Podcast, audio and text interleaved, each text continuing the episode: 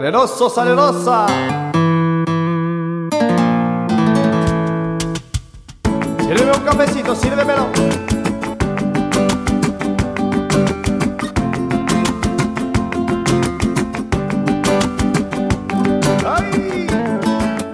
Привет!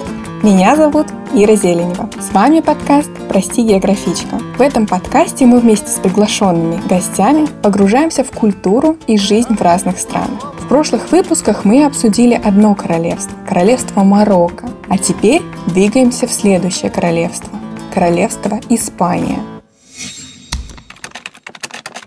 Справка из Википедии.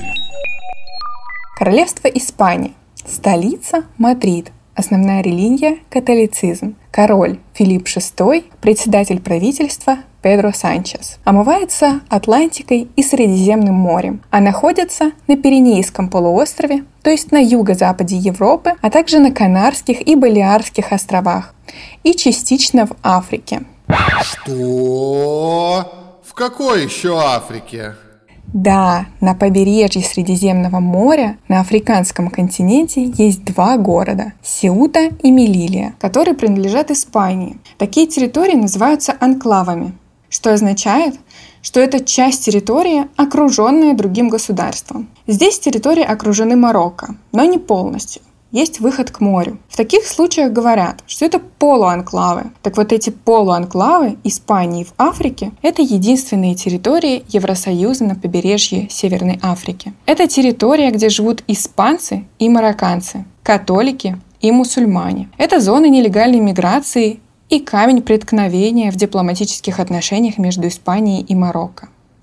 Марокканцы считают, что Сиута и Мелилья должны принадлежать им, Потому что когда колониальные территории получали независимость, в том числе Марокко, от Испании и Франции, эти кусочки Испания решила забрать с собой.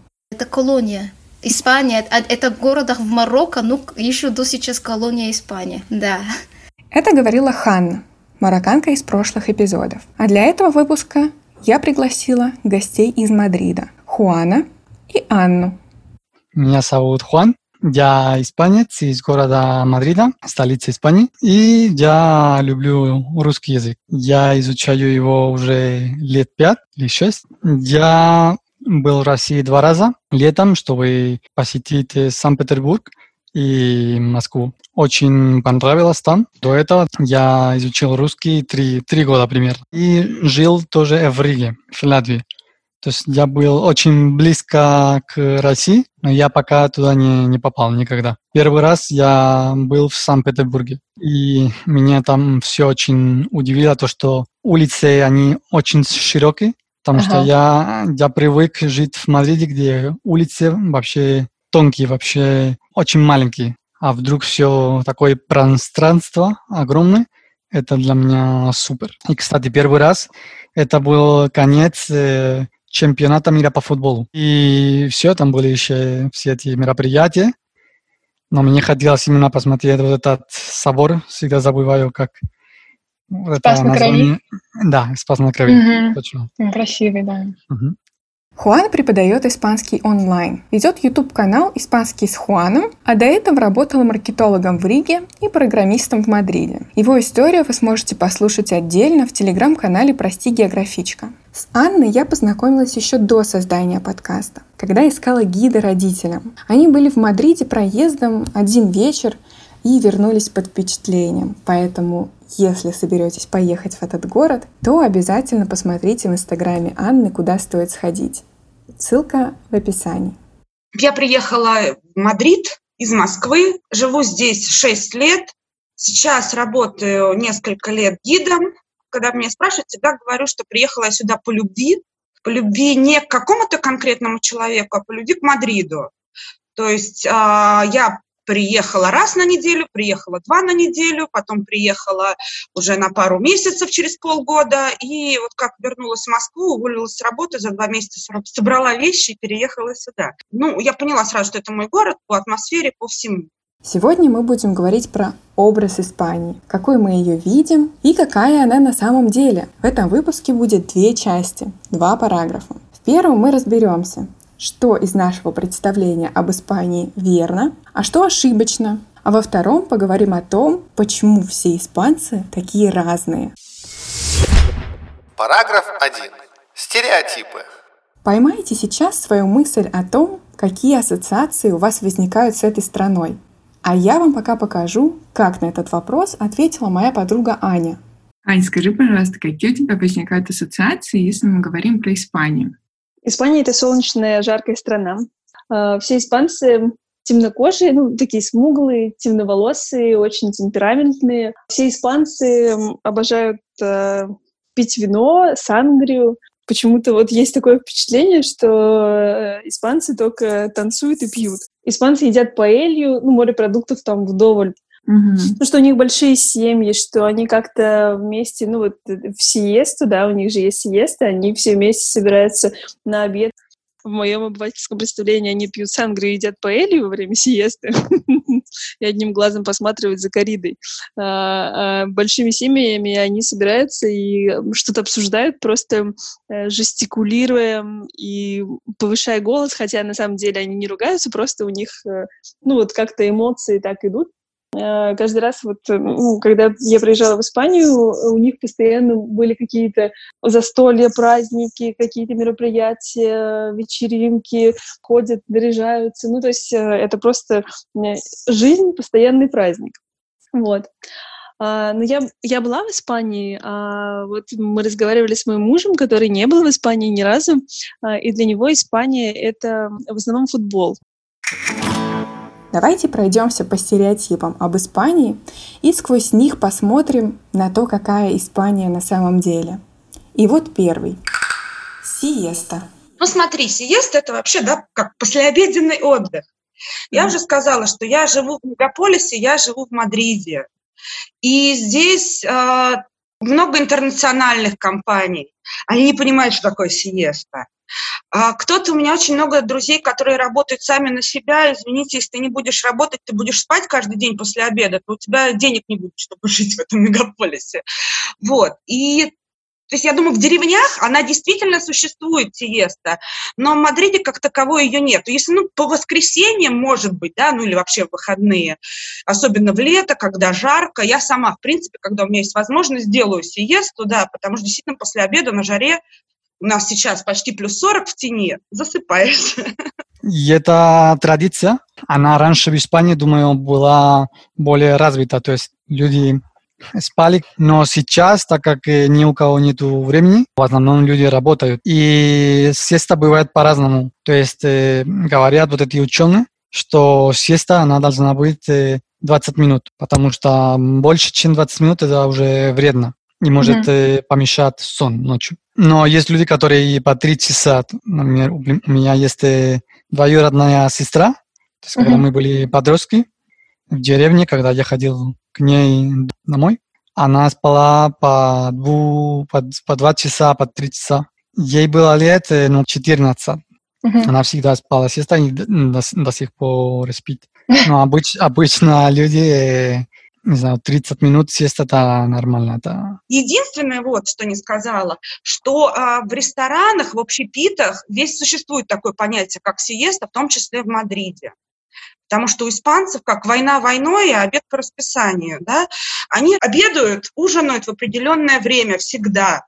Рестораны открываются на обед примерно пол второго, закрываются пол пятого, потом открываются только восемь пол девятого. Испанцы ужинают поздно. Опять же таки, наверное, это зависит от климата, да, то, что здесь очень жарко лет. Следующий стереотип – фламенко. Здесь надо сказать, что многие считают, что фламенко – это танец. На самом деле это в первую очередь музыка. С нее все началось. Это гитара и пение. Пение, знаете, такое надрывистое, потому что изначально эта музыка была протестом против несправедливости.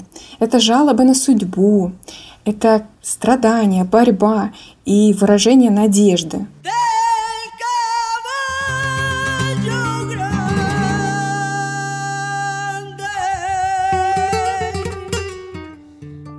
Фламенко пришел с юга, да, из Андалусии. То есть, когда вы путешествуете, ну, в принципе, по всему Средиземноморью, можно попасть на фламенко. В Мадриде тоже есть фламенко. испанцы, ну, которые живут в Мадриде, в принципе, меня многие друзья любят и даже слушают э, в наушниках, да, или там в машине, к примеру. Вот. Но если вы едете на север, не надо там искать фламенко. На севере традиционный инструмент – это волынка. Там абсолютно другие танцы. Мадрид, он просто мегаполис, он сочетает в себе различные культуры, поэтому так. А еще в Мадриде, опять же, если будем говорить о различиях, то в Мадриде, к примеру, считается самый-самый мадридский танец – это chotis. Чокис – это единственный танец в мире, мне известный, где ведет женщина, а не мужчина. А мужчина вращается вокруг своей оси в основном. Ну, правда, танцует это на всех народных праздниках. Танцуют, правда, в основном старички, но кто на народных праздниках? У нас тоже на народных праздниках в основном старички, да, танцуют, если какие-то у нас есть в России. Вот. Танец, что интересно, пришел из Богемии в середине 19 века, но настолько у нас прижился, что он считается уже именно мадридским, по-моему, больше его нигде уже ни в Европе, ни в мире не танцуют. В том же самом Мадриде много а, интересных tablao фламенко. Tablao – это место, где люди сначала ужинают, а потом смотрят представления фламенко, исторические и так далее. То есть в Мадриде тоже классно. Но в Мадрид приезжает очень много классных танцоров фламенко, залы полные.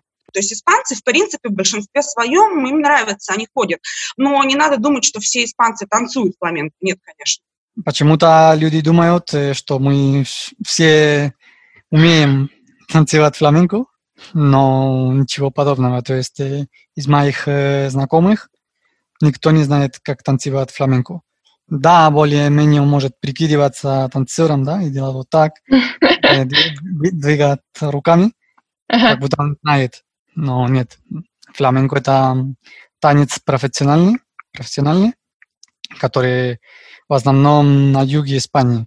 Очень много споров о том, как зародилась фламенко. Кто-то говорит, что это пришло из культуры испанских цыган. Кто-то говорит, что это уходит глубже в историю, и истоки стоит искать в мавританской культуре. Ясно только то, что это очень древняя традиция, на которую повлияло очень много разных культур и народов. Это очень эмоциональный танец. Я думаю, э, цыгане — это народ, который лучше танцевают фламенко, потому что у них вот эта страсть и да, но это не то, что каждый на улице тан- танцует mm-hmm. фламенко. То есть я первый раз на фламенко ходил недавно, и очень понравилось, потому что действительно там много страсти, и очень шумно. Для меня лично это очень шумно, потому mm-hmm. что они танцуют, вот эта табла называется.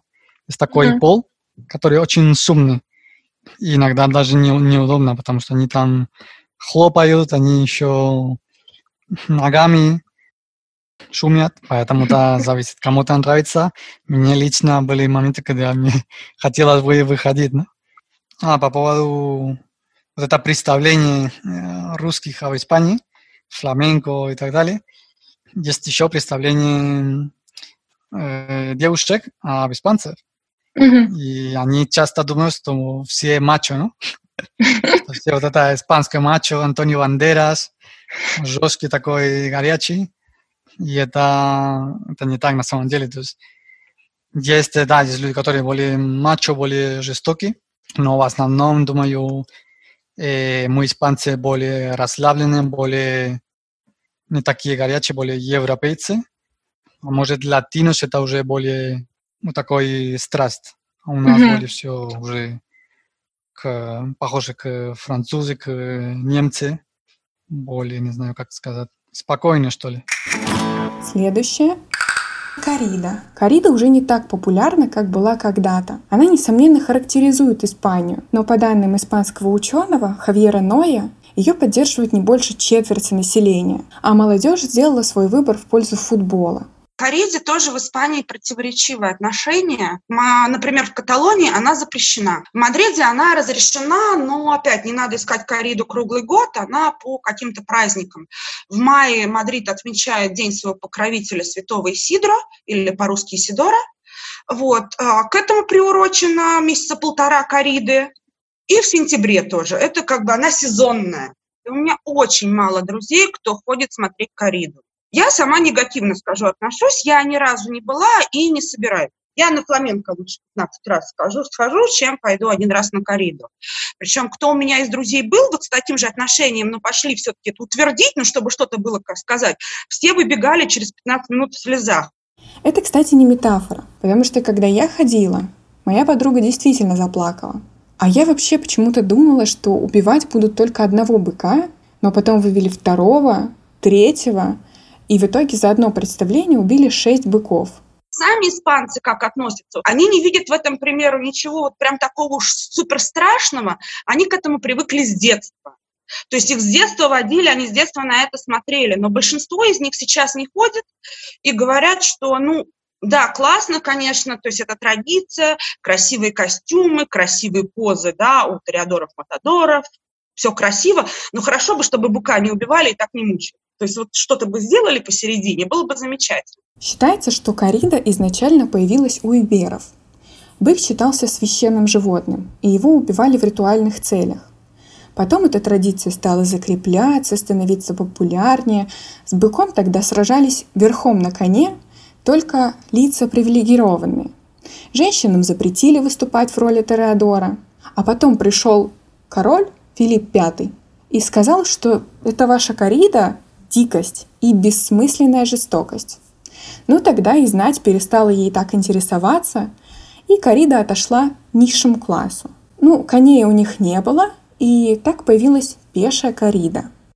Я бы сказал, в основном люди не ходят. Я бывал три года назад, потому что я ни разу не был, и не хотелось бы знать, что там, как э, в реале это происходит. Мне нравилось начале, потому что там еще и Ванда играет, вот эти пасодовли называется. Есть еще такая, такая музыка, да, горячая. Это было хорошо, но потом, когда вот это выходит, ну, тоже, в принципе, нормально, потому что там его не трогают, и прикольно, красиво. Но потом э, начинается вот эта жесть. Да, они начинают убить э, быка разными способами, и мне это не, не очень нравилось. Я mm-hmm. помню, я тоже попал на такой спектакль, и вот этот бык был момент, когда еще там были кавайос, то есть кони, Mm-hmm. Кони вот эти, которые, они еще конями бык пытаются убить. И вдруг вот этот бык направился к коню очень быстро. Было такое столкновение, и вот этот бык потерял рог.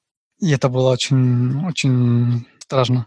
И все, и там они остановились, потому что если у быка не будет один рог, тогда он не годный. То есть надо еще другой бык. Если честно, вот это опыт не, не понравилось. Mm-hmm. Но там в основном туристы. То есть я ходил и наблюдал, что за, за люди туда ходят. И это 70% туристов. Териадор или Матадор – это вообще очень прибыльная и почетная профессия. Матадором, как оказалось, может стать не только испанец, а, например, есть даже русские матадоры Лидия Артамонова и Роман Карпухин.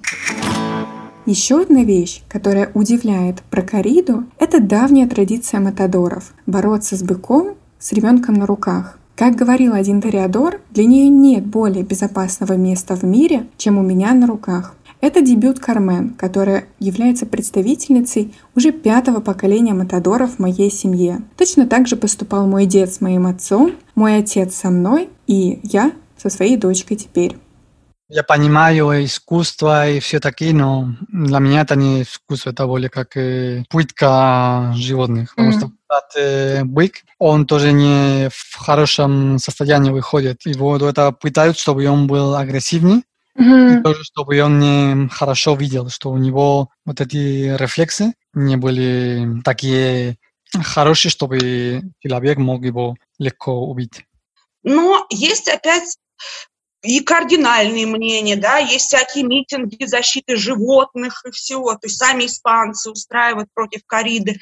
Есть ярые сторонники, которые говорят, да, то есть тоже много факторов за, которые говорят, что, ну, вот про то, что я сказала, красивые костюмы, красивые позы, что это традиция, да, плюс они еще говорят, здесь они немножко правы, да, это определенная порода быков, называется Тора де Лидия, то есть если бы не было кориды, этих быков бы не существовало. Сейчас у нас вот э, пропал сезон кориды, да, в связи с, э, с коронавирусом. И реально э, в новостях было, что некоторых быков отправили на скотобойню, потому что их нет денег содержать. То есть это, если не будет кориды, эта порода быков, Лидия, она прекратит свое существование. Но не знаю, опять же таки, как посмотреть. По мне лучше прекратить существование, чем ты живешь, и вроде как ты как царь-король живешь, а потом тебя мученически убивают. Ну, как-то. Итак, следующий стереотип. Паэлья. Это совершенно правильно. То есть это типичная комида, паэлья, да? Она происходит от Валенсии. Но паэлья едят повсюду. То есть и в Мадриде, и на юге, и на севере. Я помню, у меня мама всегда готовила паэлья по воскресеньям. Но паэлья бывают разные. То есть есть и с мясом, есть и с морепродуктом. Но я, если ты будешь кушать паэлья, я рекомендую, чтобы была в Валенсии или в Аликанте, или там на Бреши, потому что они там лучше готовят паэлья. Смотрите, опять, опять очередной стереотип. То есть паэлья лучше есть в Валенсии, откуда она, собственно говоря, и родом. Каждый регион Испании имеет свое блюдо. То есть, например, на севере не надо есть паэлью, не надо ее там искать. В Мадриде опять есть э, рестораны валенсийские, именно из Валенсии, там вкусную паэлью делают. Если вы просто в обычное кафе пойдете на улице, не факт, что вам хорошую да, сделают паэлью. И не, опять говорю, для туристов ни в коем случае не брать ее в меню дня есть как а у нас бизнес-ланч, в Испании меню дня, да, первый, второй, третий компот. Вот в меню дня, если паэлья, то она делается в огромной сковороде, скорее всего, она будет подогреваться, и это уже не то. Лучше, конечно, заказывать сковородку, она, как правило, бывает на двоих, очень сытная, то есть лучше э, не брать меню дня, а брать просто по общему меню, да. Испанцы, в принципе, любят рис, но в Мадриде даже больше распространена не паэлья, а арос кальдосо называется. А от слова арос – это рис, а кальдоса от слова кальдо – бульон, то есть такой бульонистый рис. Он более жидкий, чем паэлья. Это блюдо тоже с морепродуктами. Его тоже, и вот его как раз в Мадриде, наверное, больше любят и больше едят. Дело вкуса. Вот. А, но опять, это не часто, все-таки рис – это тяжелое блюдо, это только в обед. И, в принципе, у нас очень много других блюд. Например, в той же самой Астурии, да, если мы говорим о севере, у них лучше брать блюдо из фасоли, это фабада, то есть тоже дорогущая фасоль в Испании, которая используется для этого блюда. У них есть блюдо, блюдо под названием эль качопо. Это что-то по типу гордон блю. А, два куска тонкие говядины, между ними сыр и хамон, и сверху это все в панировке, да. Вот, к примеру, да, это астурийское блюдо. То есть в каждом, в каждом регионе есть свои блюда. И все-таки, наверное, я сторонник того, чтобы везде пробовать что-то свое. То есть паэлью оставьте для Валенсии. Следующий стереотип. Испанцы обожают хамон. Вот хамон, да. Я не представляю жизнь испанца без хамона. То есть хамон объединяет всю Испанию, такую разношерстную, да. Испанец, мне кажется, ну, раз в неделю сто процентов будет есть хамон, если не чаще. Если испан... Я знаю испанцев, которые живут за границей, они вывозят с собой просто ногами этот хамон. То есть, чтобы им там было тоже хоть несколько месяцев продержаться. Они едут в путешествие в другую страну, они тоже ищут хамон. Но окей, это там, например, в Италии будет не хамон, это будет прошутто, но что-то похожее. То есть они, испанцы, они не могут жить без хамона. Это правда, то есть этот стереотип подтверждаю на 100%. И есть даже профессия такая, то есть люди, которые именно, они режут хамон. Но они режут вот таким образом, что очень тонкий получается, очень вкусный. На свадьбах можно нанять такого человека, который будет там стоять и все время резать хамон и при этом mm. не, не кушать. То есть это уже подвиг. Двигаемся дальше. Сангрия.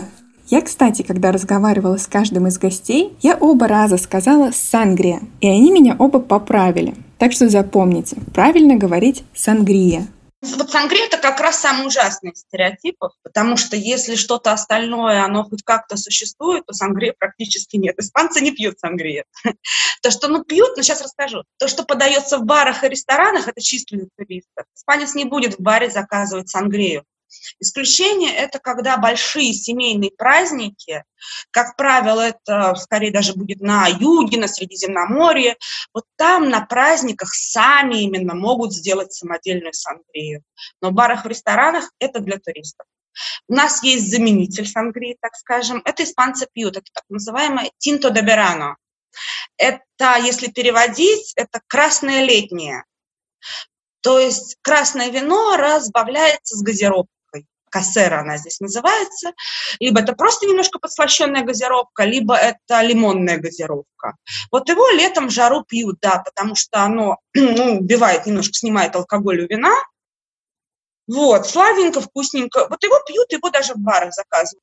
Вообще у нас напиток это пиво. Испанцы пьют очень много пива, пьют много джин-тоника, что тоже странно, казалось бы, да, где Испания, где джин-тоник. Нет, испанцы, здесь причем культура джин-тоника лучше, чем в Англии. Здесь есть бары в Мадриде, где карта из 50%, 50 видов джина, каждому джину свой тоник, а каждому этому коктейлю джин с тоником своя какая-то где-то огурчик, где-то еще что-то. То есть вот, вот и еще в Испании, если мы говорим о напитках, испанцы пьют вермут. Здесь даже есть такое понятие, как час вермута. Это когда в воскресенье, это еще, кстати, со времен Франко пошло, в основном получила популярность, так скажем, во времена Франко, а, когда после месса и до обеда испанцы шли на вермут, то есть это как э, такой способ социализации еще с соседями, с друзьями поговорить, пообщаться, рассказать, что за неделю про прошло, да, и что было. То есть и до сих пор существует этот час вермута. Действительно, во многих городах испанцы по воскресеньям ходят на вермут. А в Астории, например, пьют сидр, опять же. То есть там натуральный сидр, он не газированный, он абсолютно не сладкий, он кислый. Его очень интересно наливают. Есть такой глагол даже специальный, эскансиар называется. То есть когда в правой руке берут бутылку, правую руку поднимают высоко-высоко вверх, в левую берут широкий стакан, отводят ее высоко, низко, наоборот, вниз, и наливают с высоты специально, чтобы натуральным образом сидр газировался. Вот, так пьют сидр в Астурии, пьют его тоже с утра до ночи, он слабоалкогольный. То есть, да, и видите, опять, в каждом регионе какие-то свои напитки. Так вот. еще есть э, Херес, и город есть такой. Херес, да, херес это, ну, опять, херес, конечно, могут пить по всей Испании, но его производство – это Андалусия.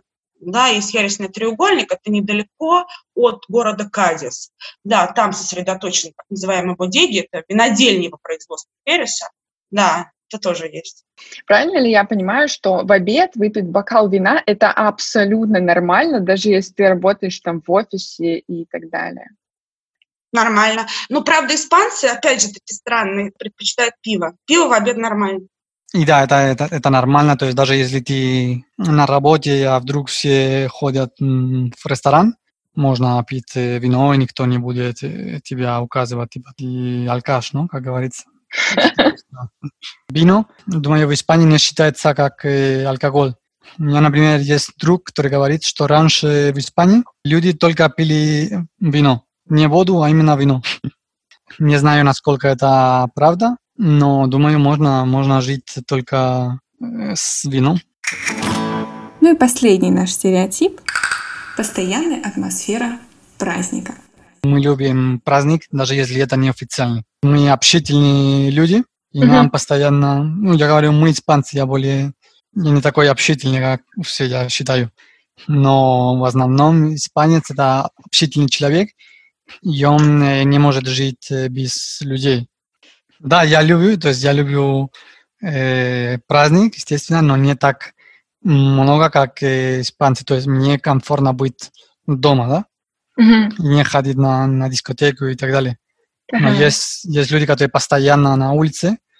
Моя сестра, например, она другая, она всегда с кем-то туда-сюда. Жизнь на улице – это обычно в Испании. Я думаю, если мы чуть-чуть меньше феста делали, страна была бы лучше в смысле экономики. Потому что теперь вот с этой ситуацией коронавирус стало ясно, что в Испании у нас туризм – это все. Если нету туризма, нету праздника, нету кухни, все это, у нас больше индустрия не такая развита. Ну, на самом деле в Испании, правда, атмосфера праздника. То есть а, даже если это не праздник, ты выходишь на улицу, испанцы очень много любят проводить времени на улицах, на террасах, постоянно галдеж, постоянно какое-то веселье, то есть чем, чем тебе не праздник. В Испании действительно много праздников, но не надо думать, очередной стереотип, что испанцы не работают.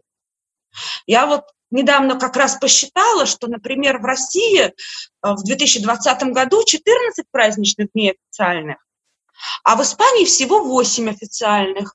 Плюс прибавляются еще региональные праздники, получается 12 да, праздничных дней в Испании, на два праздничных дня нерабочих меньше, чем в России. То есть не надо думать, что испанцы прям только не работают, все время танцуют и пьянствуют. Нет, у них есть время на, на работу.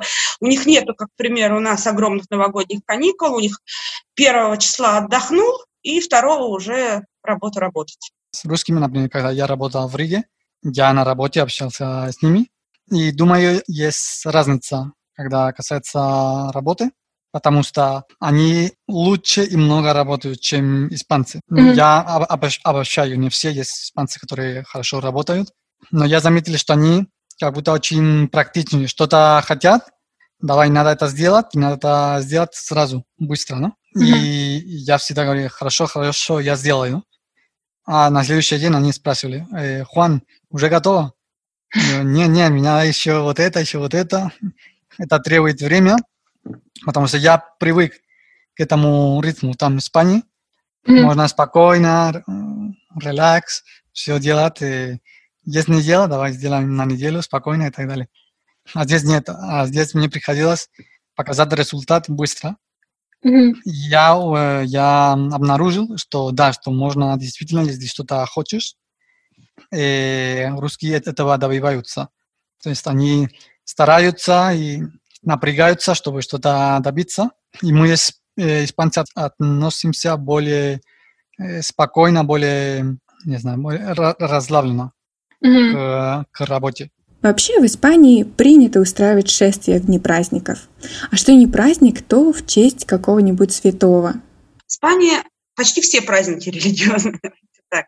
То есть из официальных а, не религиозные, это только День Конституции и День, а, так называемый Испанидат, это испанского мира всего, да, испаноязычного мира. То есть, например, да, даже если брать Рождество и Новый год, то Рождество – это более значимый праздник, его отмечают э, именно семьей. На рождественские каникулы ни в коем случае не советую приезжать в Испанию, будет все закрыто. То есть в основном все дома и с семьей. А в ночь с 31 на 1 уже Новый год, идут отмечать с друзьями, да, уже куда-то могут выходить в рестораны, на дискотеки или собираться дома у кого-то, у друзей. Рождественские праздники заканчиваются отмечанием Дня королей и магов 5 января, когда в ночь к испанским детям приходят короли-волшебники – по легенде, 6 января они прибыли в Вифлеем по путеводной звезде, чтобы вручить младенцу Иисусу свои дары – золото, ладан и мирру. Три короля, los tres reyes magos. Это три короля, которые э, история рассказывает, что они приходили с э, Востока, чтобы приносить э, вот это ребенку Иисус, золото и еще какой-то материал, который я не могу перевести по-русски. В этом смысле этот праздник – это для детей, которые хотят получить подарки. То есть мы получаем подарки от Папа Ноэль. Папа Ноэль – это наш э, Дед Мороз. Еще от э, трех королей.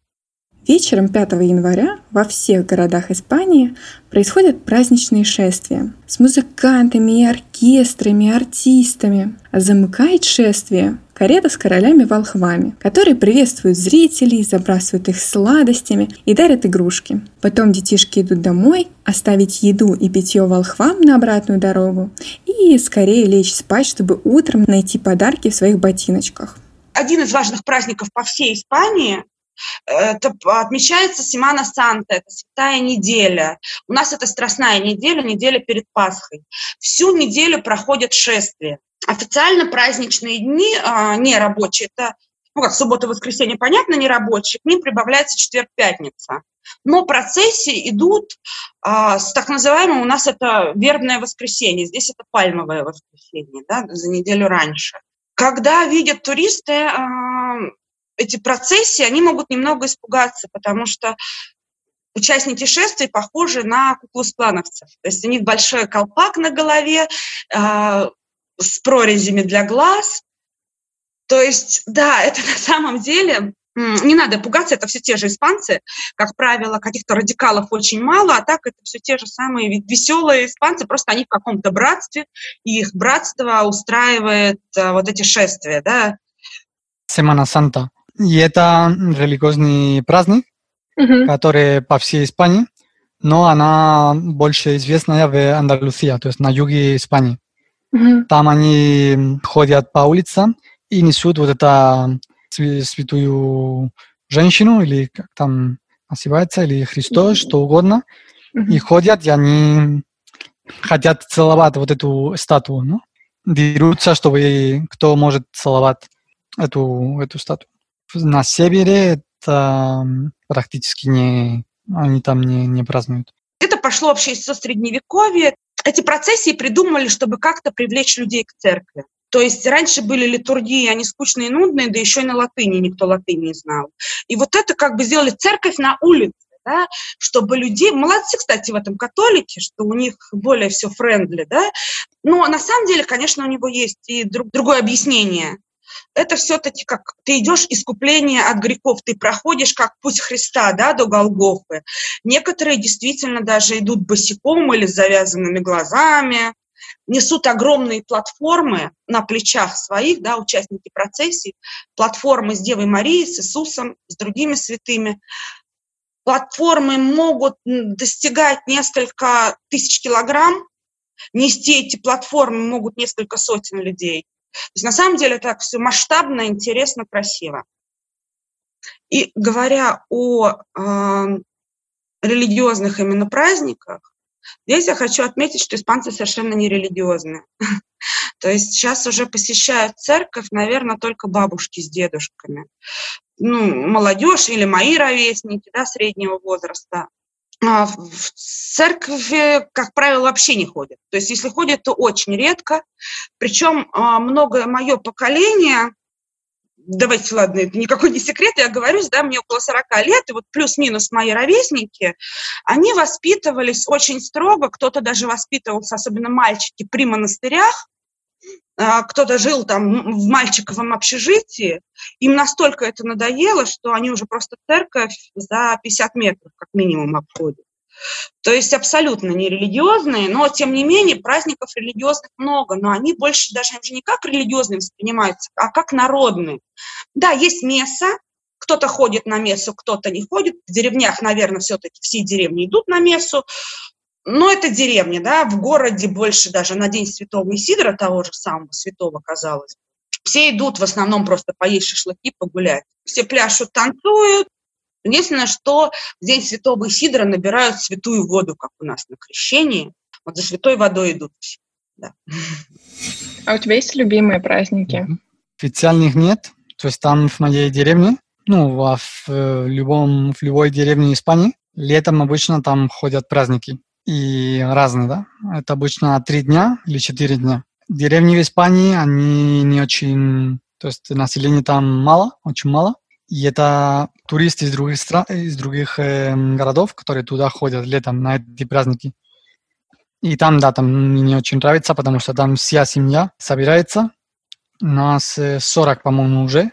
Мама, еще вот эти тети, двоюродные браты, мы все вместе собираемся, потому что в Испании семья это, это важно, и это близкие люди. То есть даже если у тебя там тетя, ты с ней все-таки общаешься, и это как очень близкий человек. И представь себе, мы 40, и у нас не возникают э, проблемы. То есть все со всеми общаются, и там, поэтому мне нравится, там на деревне есть такие праздники, три дня они длятся, и люди из разных э, деревнях приходят, и все выпивают, танцевают, в прошлом году ездила, путешествовала по северу Испании, специально подгадывала, в какой деревушке, какому святому посвящен праздник.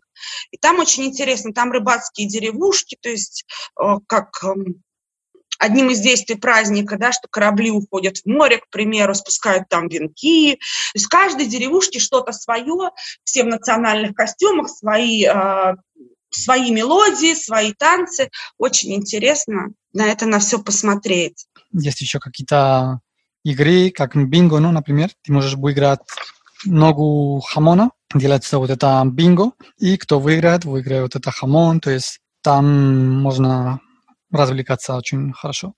В Испании очень популярны лотереи.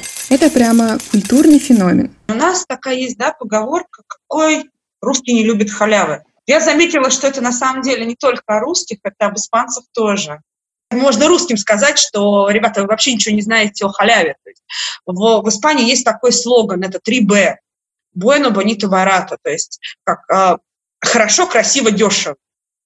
Это, это действительно это слоган по жизни испанцы, если есть где-то халява, они никогда от нее не откажутся, сколько бы, мне кажется, они не зарабатывают. Это, это правда.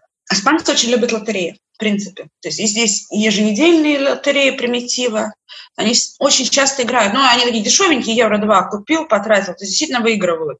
Но самое-самое, да, у них лотерея, это, это рождественская лотерея Эль Гордо. Но это традиция прежде всего. Это традиция, которая уже несколько сотен лет. То есть это здесь выходят перед Рождеством, здесь выходят очень э, красивые, душесчипательные социальные ролики про эту лотерею.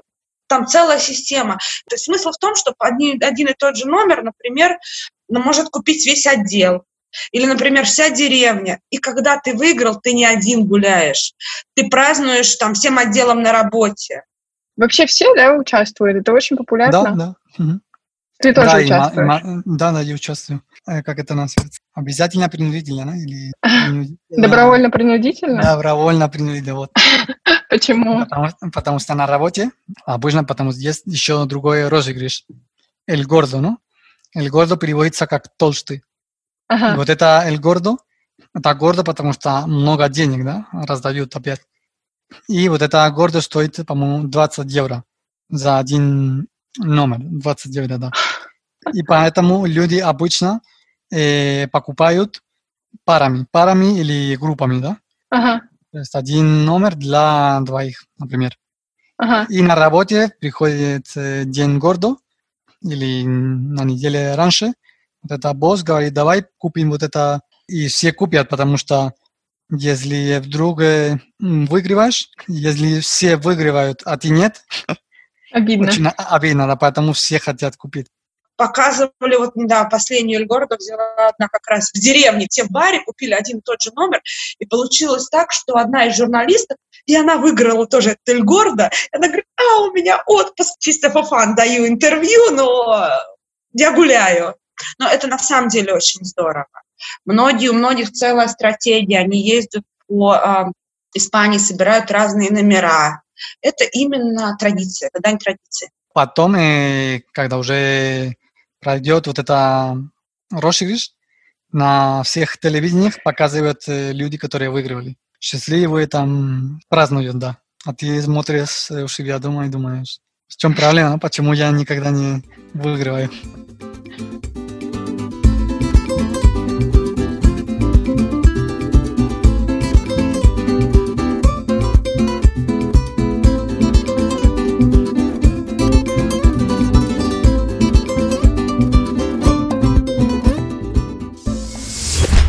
Параграф 2.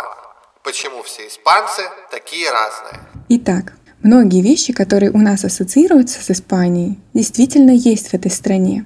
Но мы с вами насобирали этот единый образ Испании из атрибутов разных регионов. На самом деле фламенко типично для юга, паэлья для Валенсии, напитки везде разные, да и характер людей в разных частях Испании различается сделав круг по всей Испании, вы побываете не в одной стране, вы побываете, я не буду называть в скольких странах, да, это тяжело сказать, но в нескольких. Потому что действительно везде своя культура, свои диалекты, даже есть разные языки, да, у нас баски это искади, каталанский и галисийский языки, к примеру. Есть даже такой термин «эль сер де Испания», который переводится как «сущность Испании». Суть дискуссии вокруг этого понятия в том, что национального характера испанцев как такового не существует. потому что все регионы уникальны. Я пока готовила этот выпуск, поняла, что именно этим все испанцы и похожи. Они борются за сохранение своей идентичности, за традиции своего города или автономного сообщества. Я немного отступлю от темы, но я услышала в каком-то подкасте про лингвистику такую мысль и хочу ей с вами поделиться. В России же очень много диалектов, но есть какое-то отношение, что среди них есть один правильный. Это так, как говорят в столице. Поэтому люди, которые приезжают из других городов в Москву, им приходится переучиваться, не гэкать, не окать. Так вот, у испанцев такого нет. Они гордятся своим пуэбло, своей деревней и сохраняют свои традиции и язык очень трепетно. В Испании 17 автономных сообществ. Мы найдем особенности у каждого в следующих выпусках. А сейчас хочется подумать, почему так сложилось исторически, что все автономные сообщества такие разные. Думаю, что это связано с языком, потому что э, они разные, да, действительно, и тоже с климатом связано. Mm-hmm. Потому что, например, люди, которые на юге, да, Андалусия, там Андалусия огромная, то есть это большая часть Испании, но они не так сильно отличаются друг от друга, потому что у них язык э, один, и вот это климат тоже похожий, поэтому как могут они быть разные, если они живут в таких самых условиях? А Здесь, какой конечно, у них язык? Э, испанский, испанский, только у них другой, другой акцент. Mm-hmm. То есть они как будто глотают слова. Даже с испанцам трудно понять. У меня да? есть друг из э, Кадис, и мне иногда приходится попросить ему, чтобы он повторил, потому что я, я не понял. Да, так и есть. Да, и в этих э, местах они э, похожи, то есть менталитет похожий, но, например, в Валенсии и в Барселоне, да, там у них другой язык, они тоже на севере, и поэтому у них другой менталитет, то есть каталанские традиции, то есть Барселона, Каталуния и Балеарес, вот эти острова, которые на востоке Испании, они mm-hmm. э, более-менее похожи друг на друга и отличаются от э, остальных испанцев. Что их объединяет, это язык.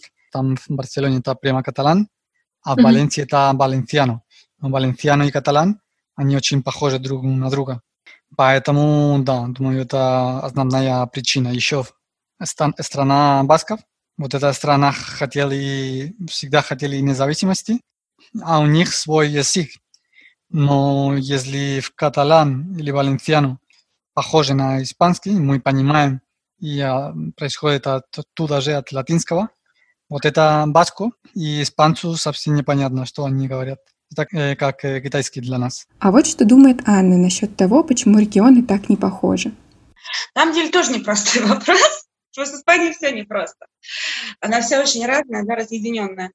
А, ну, во-первых, давайте так, что про, когда я уже говорила, что проехавшись по Испании, везде разные традиции, разная культура, разные языки, но это абсолютно разные ландшафты, это абсолютно разный климат, то есть, если на Средиземноморье, на юге Испании большую часть дней в году светит солнце, там дождей-то практически не бывает, то, к примеру, на севере Испании баски шутят, что у них зимой вырастают жабры. То есть там постоянно идет дождь. От этого там и другой климат, другие продукты, зеленая травка. Я отъезжаю, к примеру, от Мадрида, да, выезжаю из Мадрида, я еду на поезде. Выжженная земля в июле, просто желтая, да, трава, точнее, выжженная трава только я подъезжаю к границе с северными регионами, все, как будто траву зеленкой покрасили.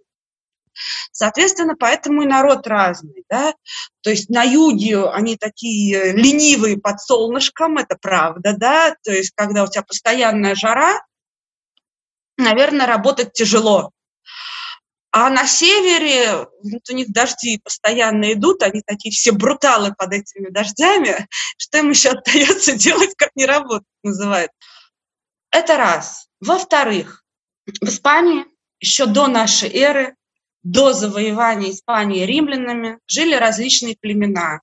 На территории Мадрида это были так называемые карпетане, Жили здесь и иберы, и кельты-беры. То есть, например, на севере жили кельты. До сих пор э, сохранились останки их поселений. А потом в 711 году Испанию завоевали арабы. Практически весь Иберийский полуостров. И на юге они дольше всего остались, так скажем, да, их не выгнали. То есть завоевание шло с севера, шло из Астурии, была такая знаменитая битва под Кавадонгой, и буквально через несколько лет арабов, вот после завоевания, да, арабов уже начинают прогонять с севера. Поэтому на севере очень мало, ну, ее нет арабской культуры. Но зато последний оплот мавров был в Гранаде до 1492 года. То есть это почти 800 лет. И понятно, что очень большое арабское влияние на юге, на культуру, на кухню, на все, даже на людей.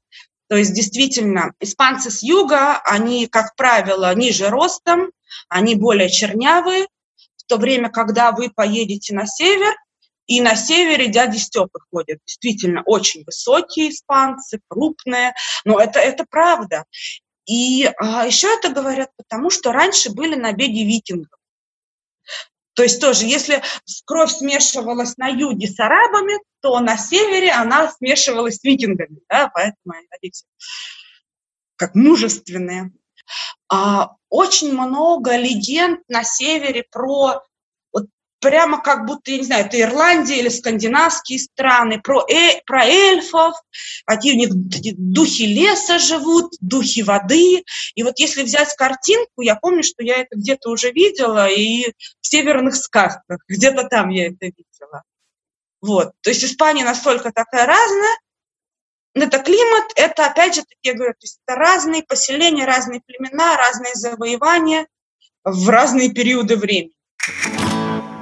Испанцы ребята веселые. Поэтому любят шутить и готовы шутить и смеяться над собой. Например, португальцы любят шутить над испанцами, целясь в их манию величия. Например, как узнать испанцев в библиотеке? Только он ищет глобус Мадрида. Ну а испанцы им в ответ на такое.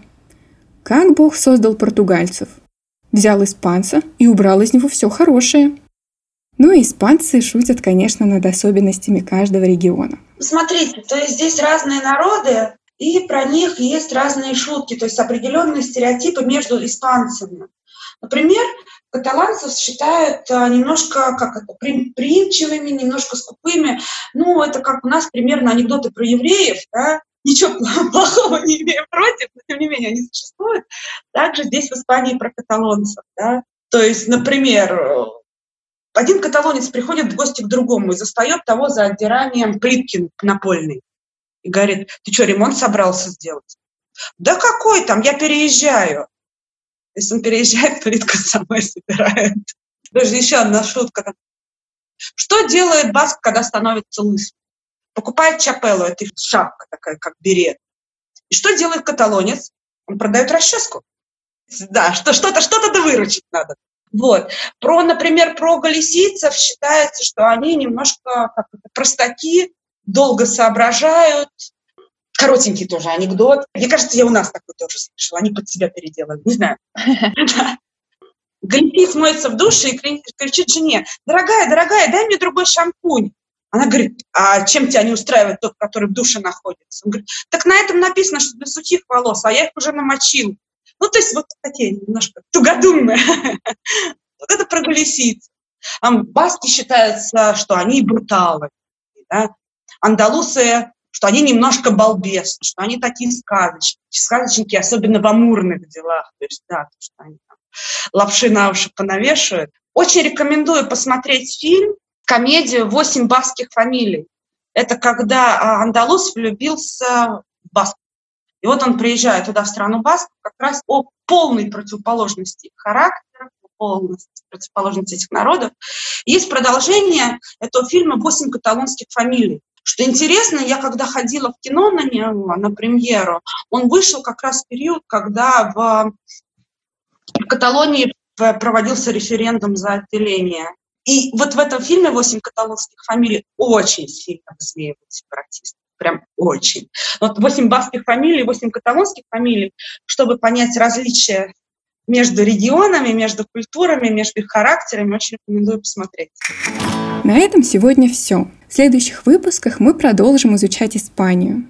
И если в этом выпуске мы постарались разобраться, почему испанцы такие разные, то в следующем будем искать сходства и говорить о том, что волнует испанцев сегодня. Например, о феминизме, об отношении к политике и к спорту. Если вам понравился этот эпизод, то буду признательна, если вы поделитесь им с друзьями или оцените в приложении. Домашнее задание. Если вы бывали в Испании, то подумайте, что уникального для конкретного региона вам встретилось. Записывайте и присылайте свои истории в Телеграм собака прости гео или по почте прости гео собака gmail.com. А также подписывайтесь на Прости Географичка в Телеграм или ВКонтакте. Там я публикую бонусную информацию между выпусками. До новых встреч!